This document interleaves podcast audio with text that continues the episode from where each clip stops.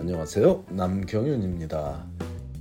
미국에서 의대 보내기 오늘은 그 722번째 시간으로 Affirmative Action의 중단이 의대 입시에 미칠 영향에 대해 알아보겠습니다. 2023년 6월 29일은 미국 교육제도에 관한 큰 영향을 미치는 법률 판단이 이루어진 날로 역사에 기록될 것은 분명합니다. 바로 Affirmative Action이라고 불리우는 소수의 우대 교육 정책이 헌법에 위배된다고 결정을 내렸기 때문에 소수의 학생들이 대학에 입학할 때 인종별로 우대를 받던 특혜가 사라지게 된 일인데 이 뉴스를 접하고는 많은 한인 언론사 및 학부모들이 이 일이 우리 한인 학생들의 의대진에게 어떤 영향을 주게 될지에 큰 관심을 보이므로 오늘은 이 점에 대해 함께 알아보기로 하겠습니다. 소수계 학생들, 아니 좀 더 적나라하게 표현하자면 인권운동이 한창이던 1960년대에 흑인 학생들의 대학 입학을 돕기 위해 케네디 대통령이 1961년에 행정명령으로 실행하기 시작한 이 Affirmative Action은 실제로 많은 유색인종 학생들의 대학 입시에 도움을 주어 왔습니다.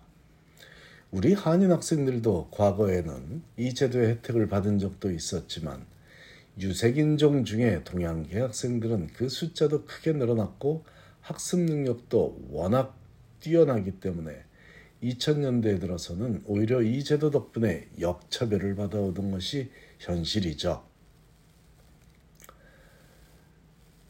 오늘 현재 CBS의 보도를 보도에 따르자면 미국인 70%는 이 소수계 우대 정책의 중단을 환영하고 지지한다고 밝히고 있고 30%만이 중단을 비난하고 있다고 하니 외형적으로는 미국인 대다수가 잘못된 정책이라고 비난하고 있다고 볼 수, 볼 수 있지만 이 문제는 조금 더 신중하게 이해해야 할 문제입니다. 비록 우리 한인 학생들의 대학 입시, 입시 에 부정적인 영향을 주던 제도이지만 미국 전체를 놓고 보면 인종적 한계나 사회 경제적 한계를 갖고 있는 특정 인종의 학생들이 좋은 교육을 받을 수 있는 기회를 갖는 것이 더 어려워졌다는 점이 반가운 소식이 아니기 때문입니다. 굳이 좋은 대학 교육이 경제적 혜택만을 주는 것은 아니므로 소수의 유색인종 사회를 긍정적으로 이끌어 나갈 차세대 리더들이 줄어들 수도 있다는 점이 안타까운 점이죠. 물론 아이비리그 대학을 나왔다고 해서 모두 본인이 속한 커뮤니티에 긍정적인 영향을 주는 리더가 되는 것은 아니지만 그런 가능성마저 줄었다, 줄어드는 일은 미국이란 나라 전체를 놓고 보면 위험하고 부정적인 현상은 사실입니다.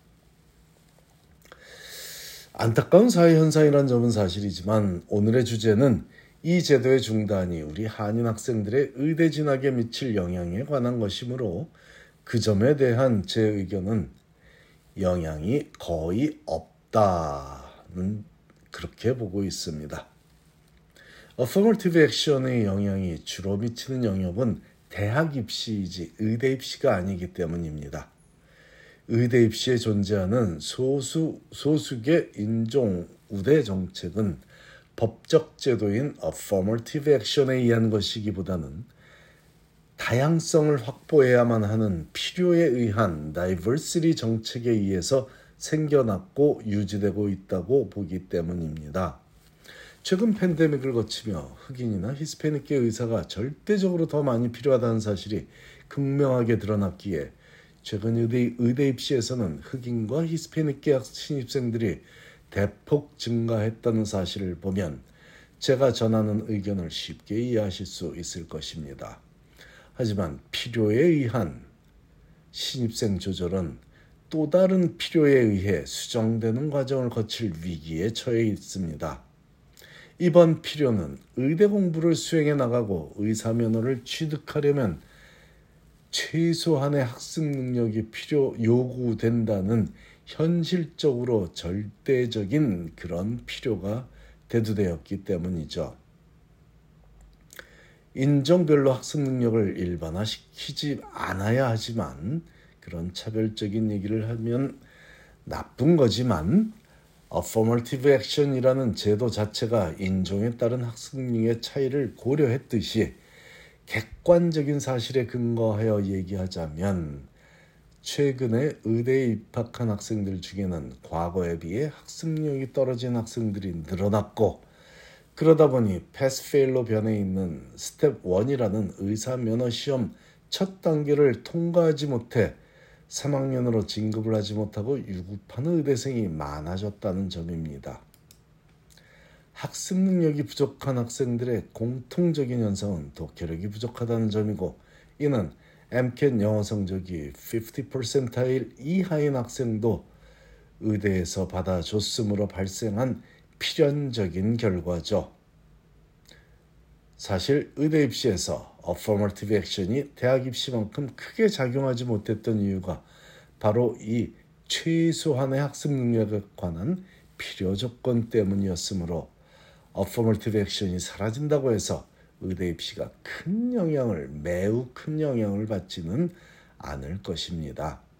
하지만 앞에서 언급한 또 다른 필요 조건인 각 커뮤니티가 필요로 하는 최소한의 의사 숫자와 의사 면허를 받기 위해 필요로 하는 최소한의 학습 능력 사이에서 의대 신입생 중 소수의 유색 인종 학생 숫자의 밸런스가 정해지리라고 봅니다.